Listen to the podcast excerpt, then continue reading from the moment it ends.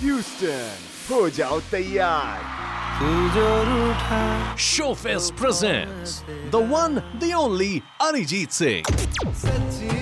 Live in concert at NRG Arena, May 20th. हमारी generation की सबसे mesmerizing और soulful आवाज Tickets one triple eight Showfest. That's one triple eight seven four six nine three three seven or showfest.com. Masala Radio would like to congratulate Jawahar, Pramod, Sanchali, and the entire Indo American News Radio team for expanding the radio station. Indo American Radio News will now be on air every Saturday, 3 to 6 p.m. 3 to 4, Indo American News Unplugged. 4 to 6, Indo American Radio. They are the king of South Asian news radio shows in the USA. Tune in to Masala Radio 98.7 FM every Saturday, 3 to 6 p.m. And don't you forget it. This is Jawahar, and this is Indo American News Unplugged. And we are certainly unplugged today. It's a beautiful day out there. Uh, just turned out to be such a nice sunny day, even though it's a little crisp. But I don't mind at all. But, you know, this morning my feelings were very, very different. I was feeling quite a bit cold. I mean, I just don't appreciate cold weather anymore. You know, years ago when I was a teenager, I was used to live in Switzerland before I came to the U.S. And uh, I remember one time that it it snowed like every day for 30 days, and I thought, gee whiz, how could people take this? Of course, I was used to it then. I had my clothes and everything else, but you know, I've been in the U.S. I've been in Houston for a very long time, so my body just does not take this no mo. But um, folks, this is Indo American News Unplugged, and you have the pleasure of listening to me for the next hour. And with me today is a guest, uh, someone who's been here before, and uh, he's he's a expert at oil and gas issues. And I brought him in because we wanted to talk about several things today in the unplugged section. So this is Indo American News Unplugged. If you have anything that you want to talk about, you want to gripe about, you want to talk uh, and just chew us out about our uh, the way we we we think, or you have something else on your mind, you want to chew everyone else out on the way that they don't think, uh, you can call us at 281 277 6874. That's the studio number 281 277 6874. And we will certainly take your calls.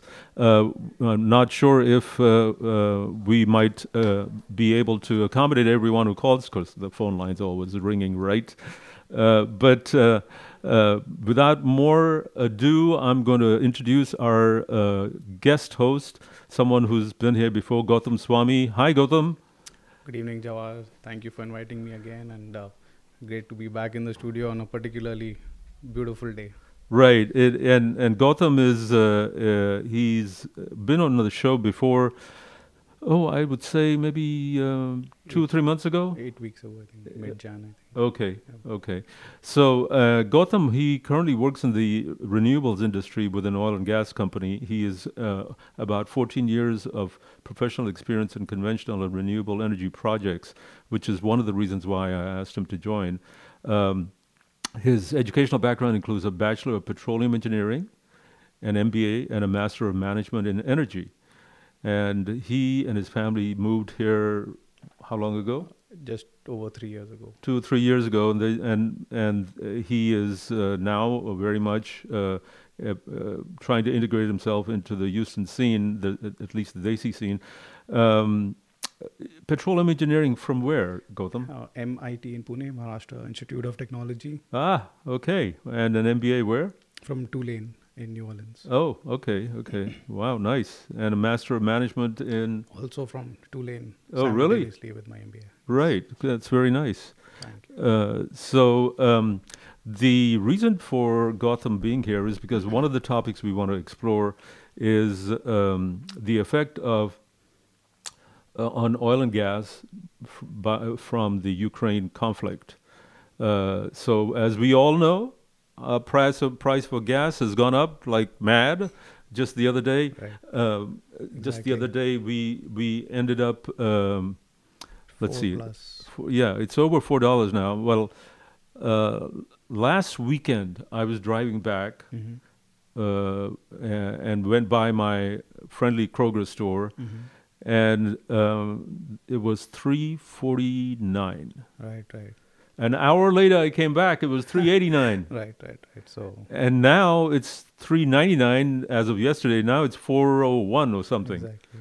So it's of course this is affecting everybody's pocketbook, Gautam. Oh, absolutely. I think uh, this is what we call a Six Sigma sort of event. So uh, all the elasticities are playing out across the commodity spectrum, and uh, uh, an event like war will definitely have upstream and downstream impact. So not just commodities, but also currencies, uh, and hopefully we'll be able to avoid the worst of the situation and not slip into a recession per se. But uh, things are very fluid, and uh, uh, it's very difficult to predict what a military uh, strategy could entail. So uh, you have to play it day by day, and unfortunately, uh, we look at the numbers, but there's also the human angle, and uh, numbers of deaths and refugees is only going to go up, unfortunately, for some more time. I think. Right, right. So, uh, on this subject, you know, a lot of people have their own impressions or ideas as to why this Ukraine conflict happened. Um, a little historical perspective is, is necessary. Right. Not that I'm trying to be pedantic, because a lot of people probably already know this. Correct. But uh, the uh, the NATO, of course, started in 1947 Seven, yes. uh, with 12 countries. Correct. And the U.S. was the chief signatory to that Correct. particular Correct. uh, event. Uh, and the original countries were, of course, along with the U.S., were Britain, France, uh, uh, Spain, Portugal, Italy, um, Belgium, Netherlands, Norway. all those Correct. e- Western European Correct. countries, country, mostly the EU countries at that time. Since then, if you look at the map of Europe, of Western Correct. Europe and Eastern Europe, since the Soviet Empire uh, fell, Correct. 1990, I think, Two, yeah. with uh, Gorbachev, Right. uh, then uh, a lot of the Eastern Bloc ended up slowly throwing off the yoke of the the Soviet Correct. uh, regimes. Correct. Correct. And so they became independent. They became their own uh, sovereign countries, republics, and slowly another um, 14 countries joined in. Exactly. So all the way from Estonia in the north, Latvia, Lithuania, Poland, Czech Republic, Slovakia, Hungary, uh, Romania, Romania of all places, Slovenia, Croatia, Montenegro, Albania, North Macedonia, Bulgaria, and on top of that, there were three other countries that are currently classified as aspiring members. That's Bosnia, Herzego- Herzegovina, uh, Georgia, and Ukraine. Ukraine. Yes. So uh, when you look at the map of Western Europe and Eastern Europe combined, that was a massive wall that was formed Absolutely. from all the way from the Baltic Sea to the Asian Sea, Correct. and uh, it made uh, Russia very nervous. Um, yes, it's almost like an existential threat to them in their minds. Uh, They've spent close to seven decades now worrying about it instead of just expanding the sphere of communism. Things have turned 180 degrees on them. Right. And I think the last straw that broke the camel's back, so to speak, was when Ukraine said we are committed to rejoining NATO. And um, as you know, there's no uh, sort of land border per se as a dividing border between the Russian land and the Ukra- Ukrainian land. So to defend its territory, now Russia is going on the offensive and saying if the Western sort of values of democracy and all are literally at our footsteps, and what's next? Are you going to put up your missiles and tanks right at our doorsteps? That's the sort of paranoid mindset they've gone into, and this sort of momentum has been building up slowly. They've been active in the energy market, sanctions notwithstanding, for about 45 odd years now. So slowly they've been pushing out foreigners, building up gold and currency reserves, trying to do more and more trade with China very successfully, unfortunately. So it was only a matter of time before they took a stand, and unfortunately, it's happened in a, Right. a very So stark fashion. so they they took the stand. The Warsaw Pact went Mm-hmm. kaput. In theory, it was kaput in their minds, I guess, for a decade because they could see more and more countries westernizing, more and more uh, uh, Liberalizing. Correct. So It's- democracies being formed, uh, elections being conducted, more and more satraps and uh, sort of communist puppets being thrown out. uh, education changed people's mindsets. Uh, relative uh, stability brought e- economic prosperity to a lot of countries there. Trade increased. Right. So now, to cap it off, the uh, uh, the Ukrainians they wanted some payment for a trans-Ukrainian pipeline. Correct. They already have, I think, a gas pipeline that goes through there. Correct. And they're collecting royalties for the transfer of Correct. the the the oil. Correct. And of course, we know that uh, the uh, the Western Bloc, the Western European countries, Correct. they require something like uh, 40 million barrels a day. Exactly. Is that correct? So, uh, if you look at the primary sources, it's either been for oil, the UK continental shelf, which is unfortunately now in decline, and of course, then everything else has to be imported. And the biggest uh, source of those imports has been Russia. And the historic uh, pipeline networks that transit the Ukrainian uh, territory were definitely a source of income, but they could also be uh, weaponized and shut down. So you can see people like uh, the countries like Poland saying, yes, we are not going to stand for that anymore. We need to uh, be decisive and move towards LNG imports. But uh, how many countries can do that? So the LNG, of course, also the Russians possess. Yes. Uh, and, or not Im- imports, but they possess the LNG. Right. And the the the uh, Nord Stream Pipeline, pipeline, underneath the Baltic Sea, Correct. which has yet to be opened. Uh, part two has yet to be opened, but Right. historically, part one was the major source for European imports. Right. So part one is being used. Yes, and uh, unfortunately, uh, what has happened is that whole complex around that uh, ecosystem of pipelines itself has become a weakness for Europe in that sense that they Correct. become dependent upon Russia over the decades. So no matter how much they try to diversify, if the source and the pipeline networks were not diversified, there was no diversification over us. Right. So so the LNG was you said pipeline number one is being used by the Germans, Uh, yeah, it goes into Germany, UK, and a few other countries. but the is- pipeline number two, which is which Yes. was just recently built, Number two was built purely to supply Germany. I think 70% of the offtake would go into Germany. and that branch has not yet uh, been opened. the construction is over. Even that had its own and, sanctions. and there's actually gas in the pipe. Yeah, to test it. Uh, it's not uh, been commissioned at a commercial scale. Uh-huh. So I think Russia waited until the construction was over, and they said, "Yes, we'll be a reliable supplier to you." But uh, of course, they've gone around and shown their uh, cards the other Right. way now. So so they're they, they have not been able to use that No, they second. cannot. sec- They cannot, But no. now the LNG was there and the oil source is there, uh, but Russia has not cut off the oil. Uh, No, from whatever historical contacts they have, there are some certain limitations to the way sanctions are imposed, and there are exclusions to that. So, energy products will continue to flow under a certain set of rules. But for how long is the next question? Hmm. Because now we are seeing the energy trade itself being weaponized. So, everybody is saying we will limit Russia's income sources by limiting their exports. Hmm, so, hmm. it's a work in progress. so some damage has already been done, a lot of wake up calls have happened.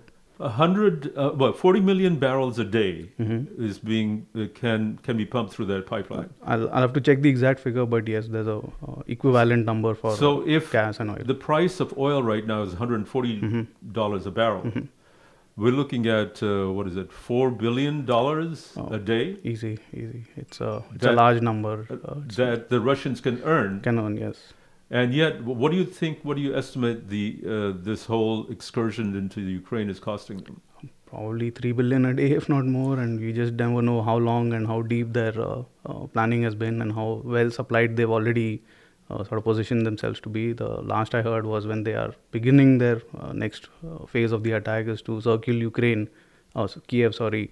Uh, it's going to cost them hard currency to build out their forward operating bases. So Right. uh, the people are there, the arms are there, but now the supply bases are there, so that uh, the first sort of barriers are now put up right in the middle of the country, which is where the money is going to get spent next. The pipeline continues to pump, even Yes. though we Yes. have this war going on. Correct. Nobody's going to touch that pipeline.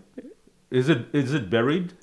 Yeah, some sections are overland, some sections are buried, so it has multiple. Uh, there's one trunk line and then multiple branches. So hopefully nobody's is Yes. going to bomb this exactly, pipe. exactly. So each country is now saying we cannot launch air attacks because we ourselves are a consumer of what is inside that network, and don't forget the casualties that could uh, occur. So this is there's already a workaround on this the sanctions. Basically, energy sources are not allowed to be touched. Uh, to some extent, the way European countries impose sanctions, they have to first say we cannot starve our people, we cannot freeze our people. Yes, it will cost us more. We are doing business with our enemy, but they've been doing it for about 60 years. So um, they won't just uh, abandon something until something else equivalent is erected and commissioned, which is a uh, anybody's guess how much time and how much money that will take today. Right, I see. So it's a very uh, fluid situation in that Correct, regard, correct. even though the land is being occupied by Russian forces.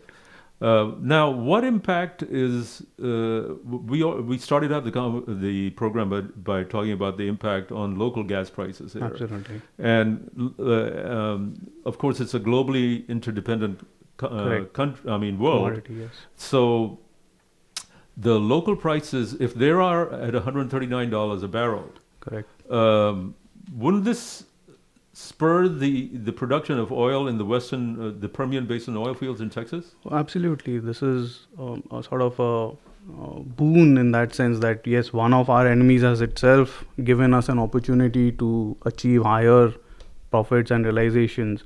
But then we'll just have to see logistically how much uh, manpower went out of the industry over the last decade and how much do you want in the next, say, 90 days, 100 days, two years. So uh, it's not just about deploying wells, but even uh, rigs rather. Even after a rig is finished drilling and completed, there's a whole set of operations you need to do before you connect into the pipeline network that feeds into refineries. Well, uh, before uh, pa- the pandemic hit Mhm. and closed everything down, the Correct. economy down, and before the Russian in- invasion and so on, there were. Uh, so three years ago, there used to be 18 wheelers going west Exactly. on the Katy Freeway, going to West Texas, Correct. full of pipe, Exactly. uh, big pipe, small pipe, Correct. and so on. And you didn't see them anymore for like the two last Correct. two and a half Two- years. Two and a half years, yes. Right. So, guess what? Y- yesterday I was driving on the Katy Freeway, and there are 18 wheelers full of pipe that are going to West Texas. Correct. So uh, uh, the least disrupted operations will come back on stream first. Mhm. Uh, the leaseholders who were in active mode to a certain extent and who have consolidated by buying acreage from bigger companies that were exiting are now sitting on a gold mine. So their first set of orders are probably already flowing out. Uh, they'll reactivate crews, they'll bring equipment back, and uh, that's how we'll see the build up happen again. Okay, uh, folks, this is Jawahar, and I'm talking to Gautam uh, Swami, and he's the uh, the energy expert that I asked to to join us today. This is Indo American News Unplugged. We're trying to make sure that you understand the the energy equation that's associated with the Ukraine conflict. Uh, we will be going into a commercial break for uh, uh, a few seconds, a few minutes, in about 15 or 20 seconds. If you have anything that you want to talk about regarding the same, you can call us at 281 277 6874. But uh, don't go away, otherwise, we'll be back. This is Indo American News Unplugged. Welcome to Indo American News Unplugged.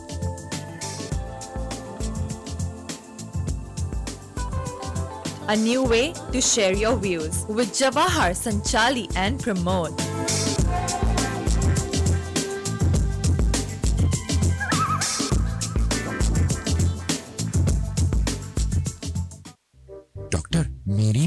से दीप फालसा रोज खाने लगी है। उसको सब फालसा colour में चाहिए। फालसा blouse pant sari. हम्म। और कुछ?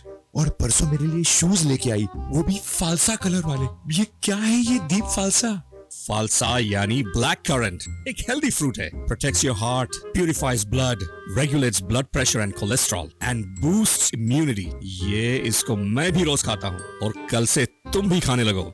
Deep Falsa. Available in all stores. Deep, khao to jano you, Papa, because you are always there for me. When I cry, you make me laugh. When I fall, you pick me up. When I'm all alone, you're my best friend. When I won the spelling bee, you clapped the loudest.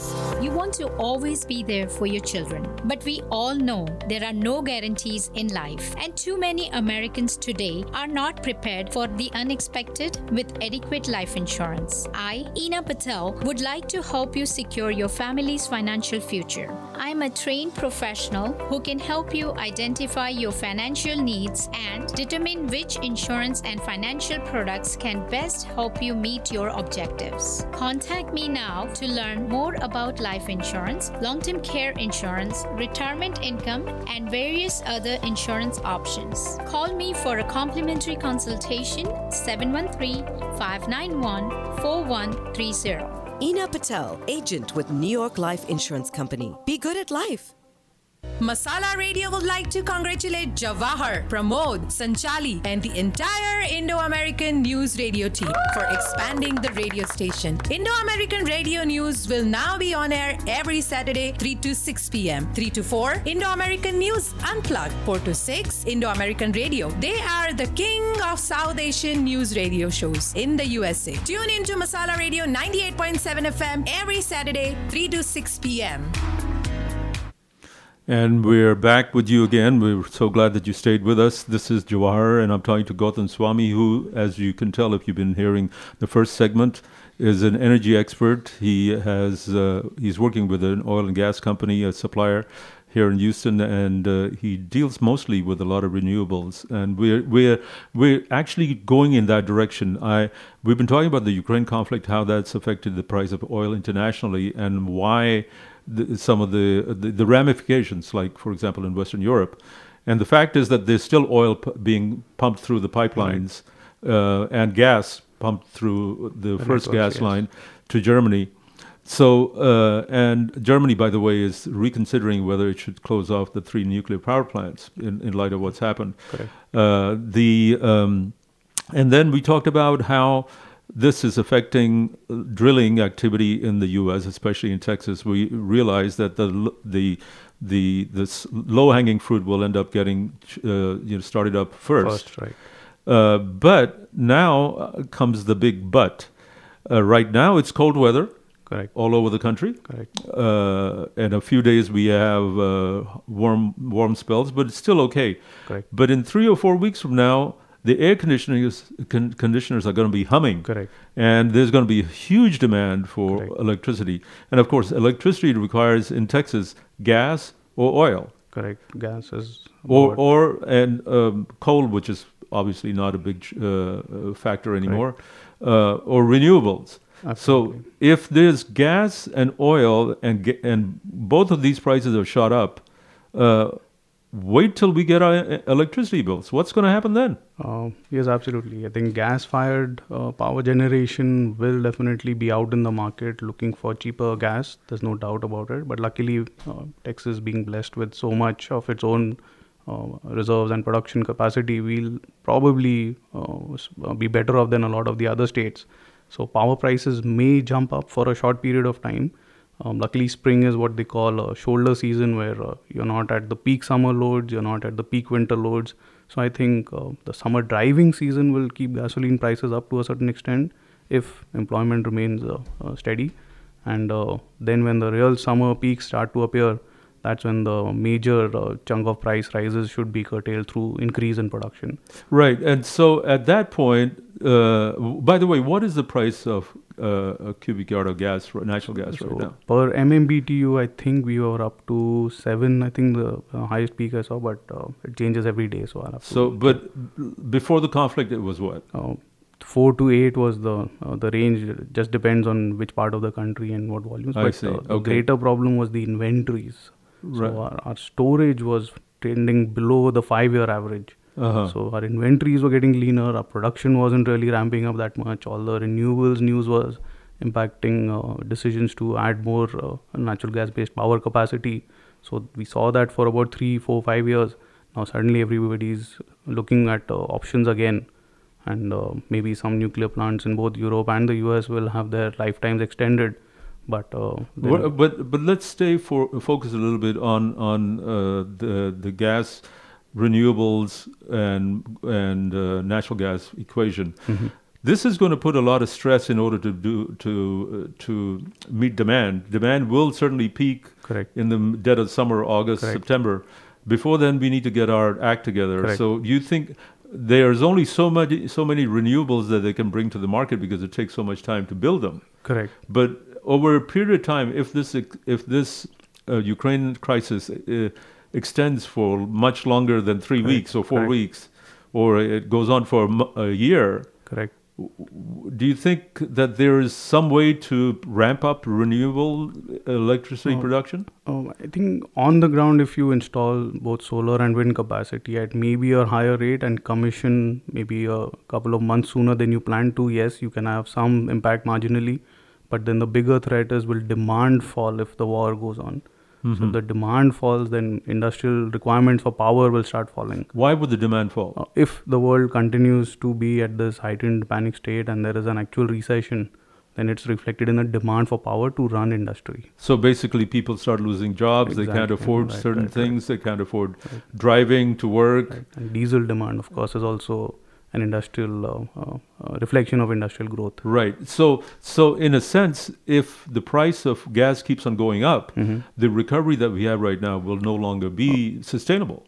Correct. There, there will be a price to pay. There will be trade-offs to make. So either you keep the renewables pipeline stagnant while you ramp up oil and gas domestically. You do your best to support your uh, uh, ally nations by exporting as much as you can. So their summer peak and our summer peak don't necessarily have to be the same. But you would always want to make an investment into an oil field with a six to eight year horizon. Well, but now Cheniere Energy uh, in Port Arthur, they in Sabine Pass, Correct. They ex- export so much that that's all. That was the first Correct. export terminal. Now the the guy who started, who was the president of Cheniere Energy, uh, he's a Israeli guy. I've forgotten his name. He is now trying to build up a second ter- uh, terminal in somewhere in Rockport or Sea, Seabrook, somewhere around there. Just south of here, so Sabine Pass, Freeport, all these areas are where all these terminals were planned. Now their business case has become very strong. So But they, they, we need them in order to Right. supply our allies, but we Correct. need them to supply ourselves. Correct, So would that not mean that we would stop the export of natural gas? Uh, no, I think at some point the legal contractual structures between companies will first have to play out, and only then can uh, political interference as such happen. well, but in, uh, India we're not short of it. India has a ten-year uh, contract, Contract, with yes. Energy Correct. to receive so much every year. Correct. So we could not renege on this contract. by paying a penalty, yes, you can t- technically get out of any contract. But why would you want to lose a customer like India? Because then they'll turn to, say, Australia, Qatar, Russia itself for LNG all over again. So it's a delicate balance. So you have to give the supplier, the buyers also sufficient time to recalibrate their mix. And you have to be very transparent and say, we can ramp up by, say, 10% every quarter, no more. Are you ready for that level or do you depend on us for more than that? Well, the LNG that we are supplying is coming from uh, compressed natural gas, of course, but but that gas is a byproduct of all the fracking that's been going on, right? Mostly. Most of it, yes. Onshore fracking that we've seen, it produces either condensate, which is almost like gasoline with very high gas output. So those are uh, gas shale projects. There are other projects which are heavier on the oil side. So there's a mix of uh, uh, commodities that comes out, and each of them has a product stream associated with it. So there's a balance that the refineries will pay or play around with and say we'll switch to a summer blend for gasoline. We'll delay our uh, maintenance schedules. I think Reliance has said they'll delay their uh, maintenance schedules in India in order to export diesel to Europe at Mhm. higher volumes. Uh-huh. So there are many cross linkages that will play out. Uh, as Russian crude has become cheaper in the market, Indian and some other uh, Asian countries refineries have said, okay, we'll start increasing our purchase of Russian crude because of the discounted prices in order to be able to send out diesel and gasoline to Europe. I see. Uh, well, uh, do you think that uh, there'll be enough money spent quickly to, on renewables at this point? Uh, yes, they'll they'll always be part of the portfolio of every country because everybody is aiming for what's called a net zero status. Now, whether they achieve it by 2049 or 2053, you know that calibration might happen. But then, as a country, do you want to depend on somebody who is unreliable anymore? That is the mindset somebody like Germany or the UK has gone into. So Germany has said let's hit net zero by 2035 right. instead of 2050, Yeah. which implies they want to do a lot more in say hydrogen, solar, wind, everything else that they can get their hands on. So, eh, most people, when they think about energy dependency and so on, they're talking about themselves going out and driving around in cars. So, uh, how much of the gas that we consume as a nation daily do you think is consumed by cars?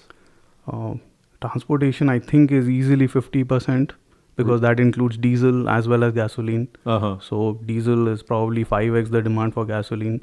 And uh, then the other side of things is the refined products. So your petrochemicals, plastics, polymers, Sure, that sure. whole complex is also sitting in demand. But for transportation I itself, think, I think it's between 40 and 50% for the US So, segment. if we were to be able to convert rapidly because of this crisis to electric vehicles, uh, which is a big if, Correct. because we don't have the batteries and we don't have every, all the. Correct.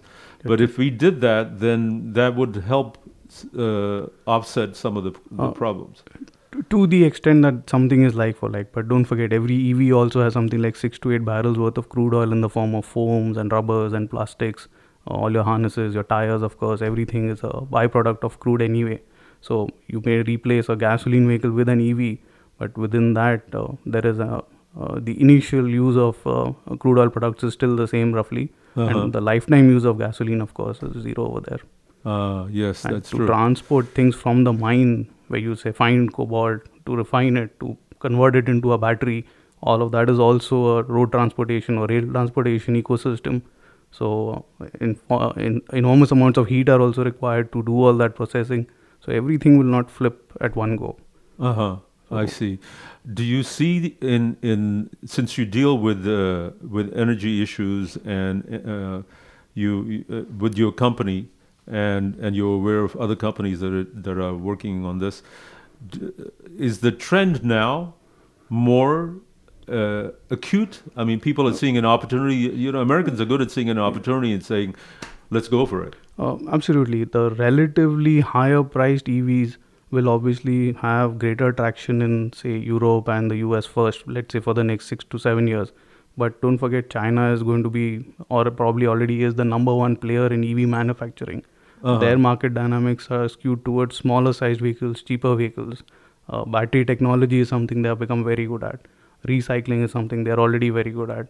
So there's a whole set of uh, dependencies and elasticities in the commodity complex that China itself wants to break because they are also paying for a lot of these imported commodities in dollars. Yes, So- that's true. That's true. So, so uh, they have some technological skills that they've developed that we could benefit from if we had them. Oh, absolutely. I think to add 1 million EVs production capacity in the US is not an easy task, but it can be done. Uh, so uh, we can uh, we can talk a little bit more about this, but but really we're going to go ahead and uh, con- and continue with another topic um, that is very much on my mind, and that topic is newspapers. Uh, I didn't want to just drop this topic altogether, but as you can see, it's very, very integrated, interrelated, and every one of you have probably got this thought in your mind: What do we do next in order to to develop a certain amount of uh, reassurance uh, for our futures? Um, so and uh, so, don't go away, folks. We're going to be going to a, a few uh, Uh, uh, musical cuts right now. We'll be right back.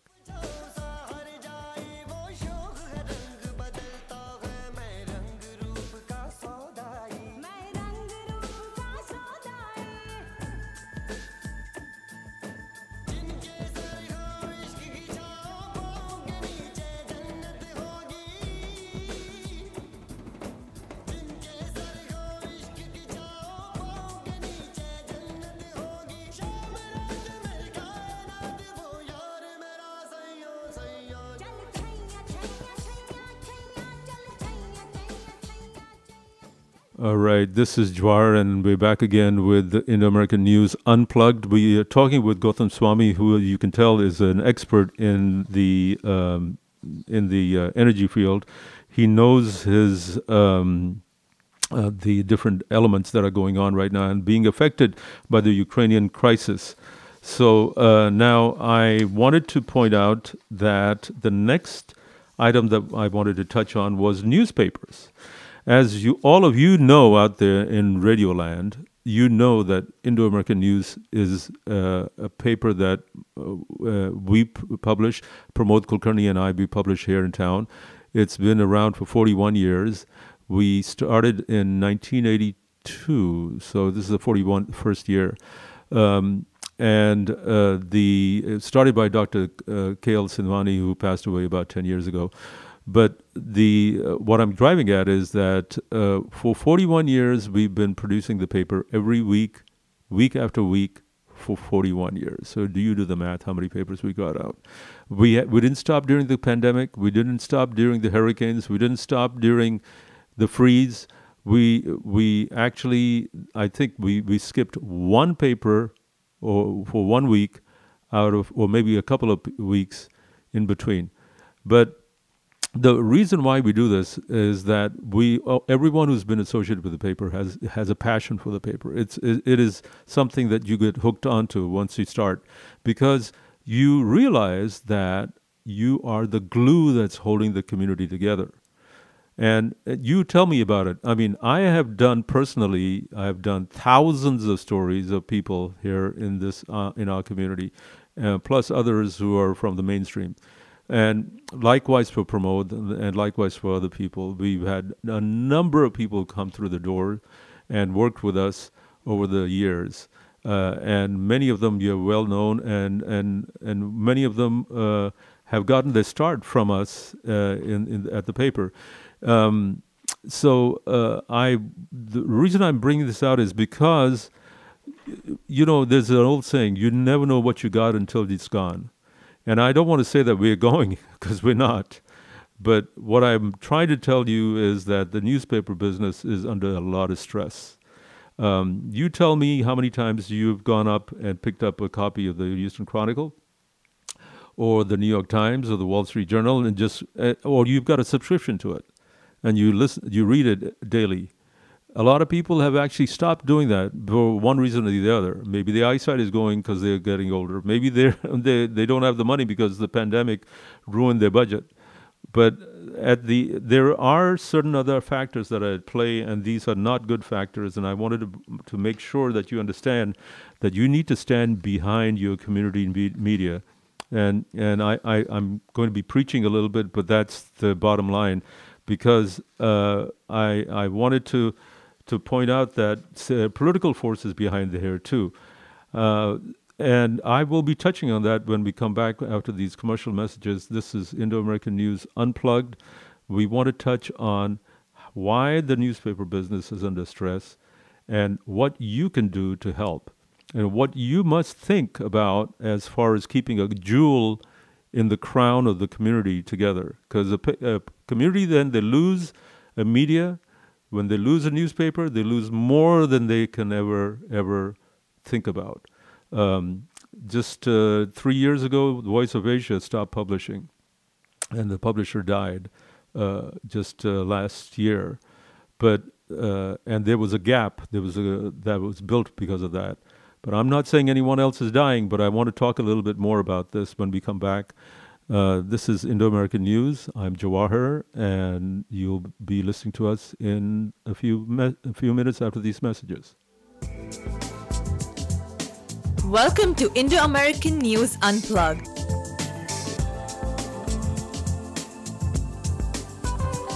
A new way to share your views with Jawahar, Sanchali, and Pramod.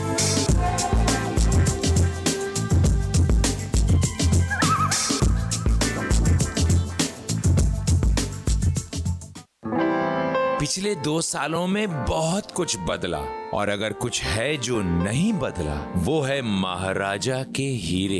The most beautiful diamond precisely crafted in eternal design Maharaja. Best quality diamond at even better prices Maharaja bringing diamond to life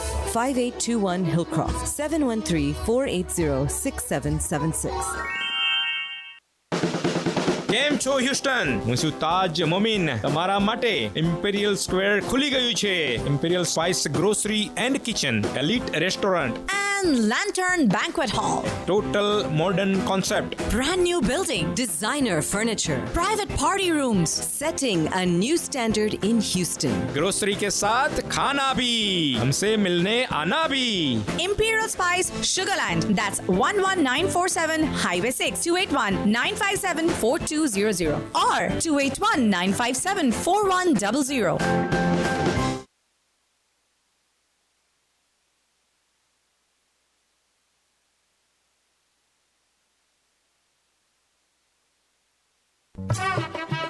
Looking for fresh homemade spices? Chandrika Masala is the place. Chandrika Masala retail outlet at factory location 13220 Murphy Road. Chandrika Masala, 100% homemade spices, attas, and chutneys. 713 789 3088. ChandrikaMasala.com. 713 789 3088.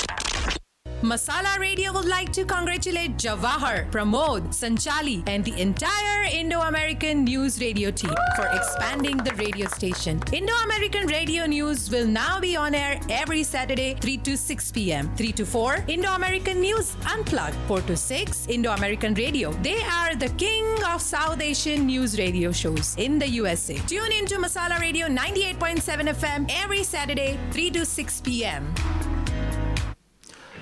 All right, this is Jawahar, and we are back with the New American News Radio. We are talking about, we're going to talk about very briefly about the, the threat to the newspaper business. Um, in 2017, President Trump uh, went ahead and, and tried to impose tariffs, 25% tariffs on Canadian newsprint. Uh, so Canada is the largest supplier of newsprint to the U.S. Uh, he uh, managed to to stop the the actual um, uh, the production or, or the importing of newsprint for a while because of the threat that he had, he had made. Uh, but it, it was overturned by some courts uh, who took the whole thing to court. And about six to months to a year later, the, the tariff was uh, declared to be uh, unconstitutional, unlawful, or whatever. And so it started. But the problem was newsprint prices went up 25% at that time and they have once the tariff was abolished the prices did not come down. You think okay they come down but they did not come down because the people the producers went ahead and found other markets for their product. They started sending, sending it overseas. They started making corrugated cardboard out of it. They started doing other things. Some mills went under. So basically the price went up and it stayed up. Well guess what folks uh, there in in Trump, Trump's uh, threat behind there concealed his his deep uh, um, and abiding um, hatred for the for a free press because he he could not uh, I, maybe not a free press but certainly a press that he thought was a fake news press. And so he tried to suppress some of these in by doing a uh, one of these maneuvers. Well so uh, some papers did go under. Some large papers were under stress, and they were under stress anyway because of the online business. But then after that, uh, when uh, now, uh, what happened to our end of the business? Uh, we're a community newspaper, so our community newspaper, the the uh, the we felt more stressed out because of not only that, but now starting this month, the prices of newsprint have gone up another twenty five percent. So now we're finding ways to try to cut our costs and, and so on. But we also need to raise revenues because we didn't do we, we're not making tons and tons of money doing what we do for the newspaper. But I want you to understand what you're getting from the the, the papers. Do you get if you get a lot of your news, a lot of your ads, et cetera, et cetera, that's great because whatever we print, every single copy is gone. But at the same time, we put, we print in English so a lot of people can read us. There are some non-English language papers that are very niche market, but they produce a lot more copy than we do, and essentially it is it, they they they uh, they soak up the supply of newsprint and and they create un, unnecessary havoc in the marketplace. So, um, what I want you to understand is we are, as a newspaper, uh, we're very fortunate. We're uh, in this city. Dallas does not ha- even have a newspaper. Uh, lots of other cities do not have papers. Austin doesn't have one. And we're very fortunate because we're very, very strong community here in Houston. And if you want the, that, that community to continue to, to function the way it does, and you want news uh, of, of that is meaningful to you, then you need to understand to, that you have to support the paper. And the paper is the one that is actually producing this radio show. So now that I've been on my soapbox, uh, I, we're going to turn back to the, the situation with oil and gas. And um, uh, just, uh, just wanted to let you know that a ton of paper, one ton of paper in 2020 was $300.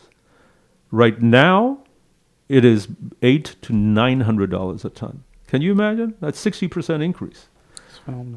So, um, all right. So that being said, uh, uh, Gautam, uh, tell us uh, before we go. Uh, we've got another ten minutes to go. A little bit more about the oil and gas business and, and Ukraine and, Sure, and how's that Im- impacted. So let me just use numbers and uh, uh, ratios to print uh, uh, to paint a picture on the global scale first. Uh, let's say we are producing roughly 100 million barrels per day Mhm. globally. Yeah. Uh, OPEC is roughly 30 to 35 percent. 100 million Uh-huh. barrels per day of oil and oil and gas equivalents. Okay. So that's the overall annual uh, daily production of the whole world, all countries, OPEC and non-OPEC put together. But 100 million doesn't sound like a lot. Yeah, uh, the gas conversions and things like that take things into a different scale in terms of billions of uh, MMBTUs. Okay. Um, so Russia is not even 12 million barrels per day. Okay. Out of its uh, 11 something million barrels of production per day, roughly six goes into Europe. Okay. I'm earlier on. I mentioned 40, and 40, that was correct, wrong. yeah. So 40% of Europe's total energy requirements are uh, met by Russian exports. Okay. All right. Go ahead. Correct. So the same thing with gas. Roughly 500 odd uh, billion cubic meters per year are consumed by all of uh, Russia, all of Europe. Uh-huh. And out of that, roughly 155 billion cubic meters per year come solely from Russia. Oh. Okay. And uh, most of that is pipeline gas. It's not entirely LNG. Okay. Uh, the LNG is going to countries like China to begin with. Uh-huh. And of course, uh, Japan, Korea, everybody has to find sources. India, of course. Right. So Qatar, Russia, Australia are the big uh, Players. LNG players, and Yeah. uh, the US is about to catch up. Okay. So we've finished installing most of our LNG export capacity. Uh, there were technicalities which uh, prevented the exports of uh, oil and condensates, but now all that has been waived off and uh, worked through its the legal system in the US. Right. So the US LNG exports are going to be very very critical to a lot of countries. Right. And so there's enough Uh, LNG available in the U.S. to maintain its contracts that it's developed. Yes, we have the gasification capacity now. That is not an issue. Let's say the importing country has to take LNG and then regasify it. Right. That is the next bottleneck that people have to work through. But now countries like India, they already have a plant like this. Yeah, but if you want more LNG, you have to have more storage and more regasification. By the way, India, where does it have many regasification uh, uh, plants? Yes, quite a few. Now, over the last decade or two, most of our oil companies, most of our power companies have realized that they have to look to non OPEC sources as well.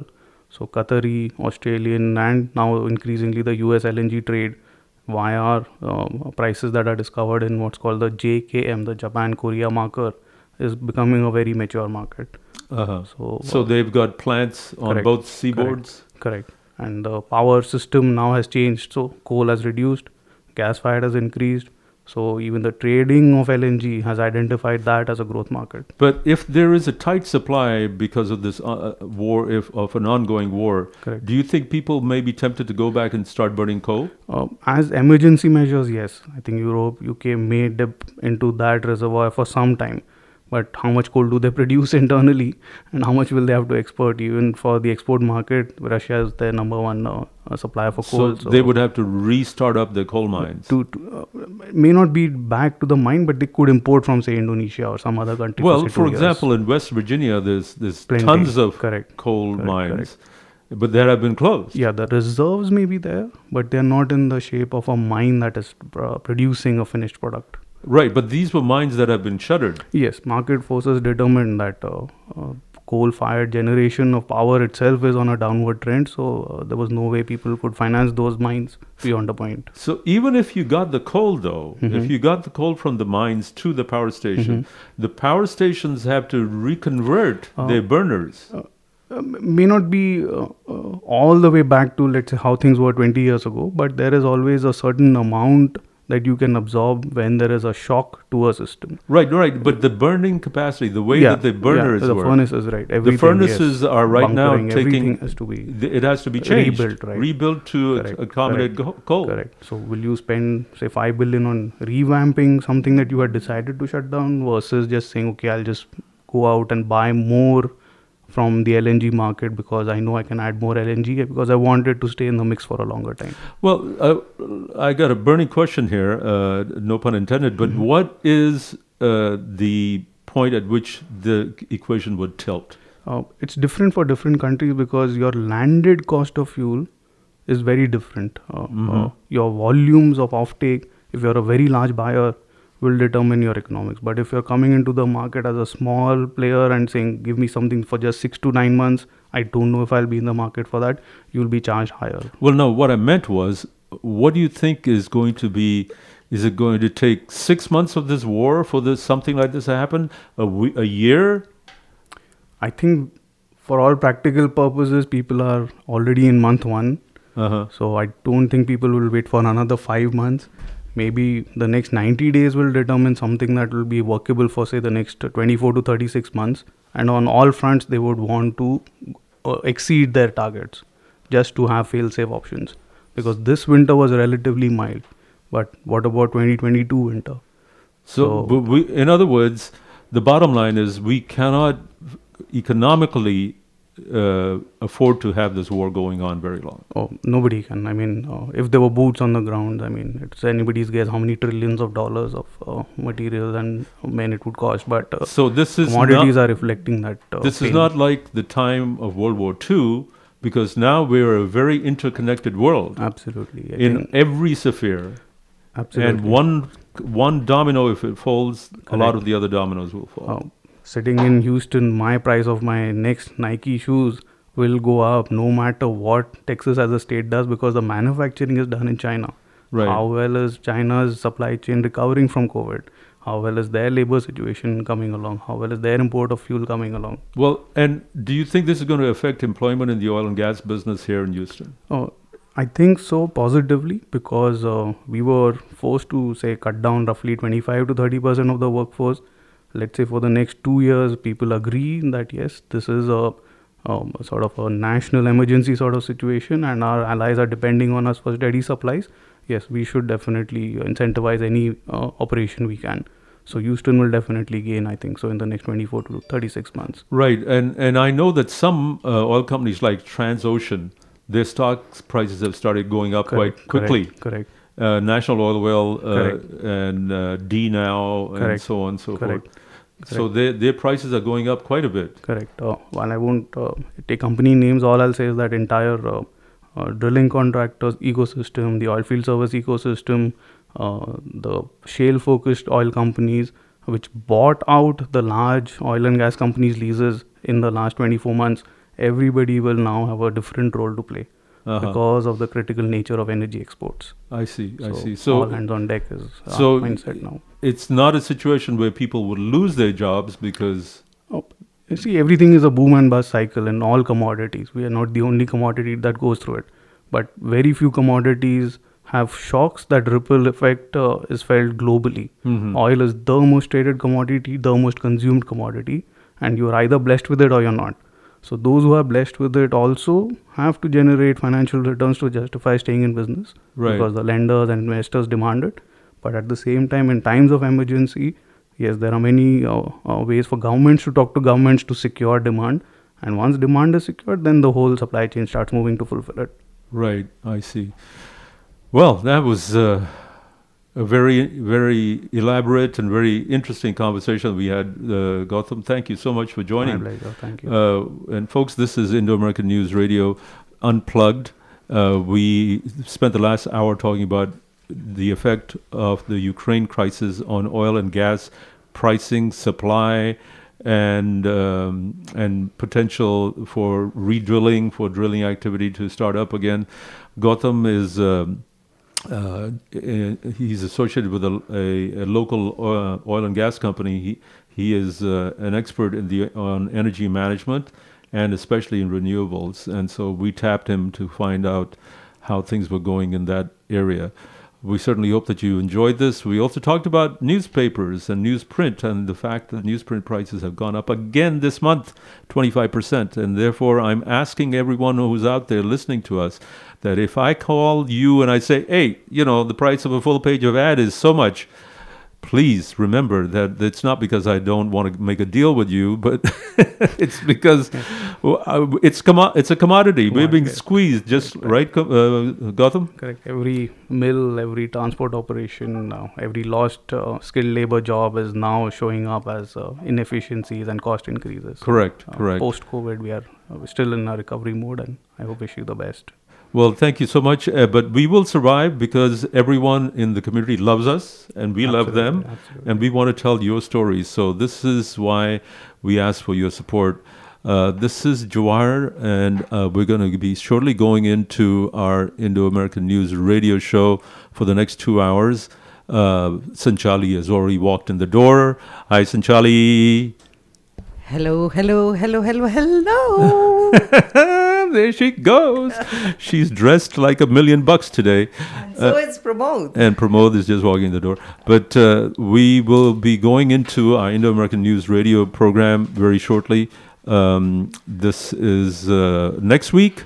Next week, we're going to have probably um, an interesting connection because. Uh, uh, but we'll let you know more about it when uh, later on when we do our promotions while when the, the lineup is all set up.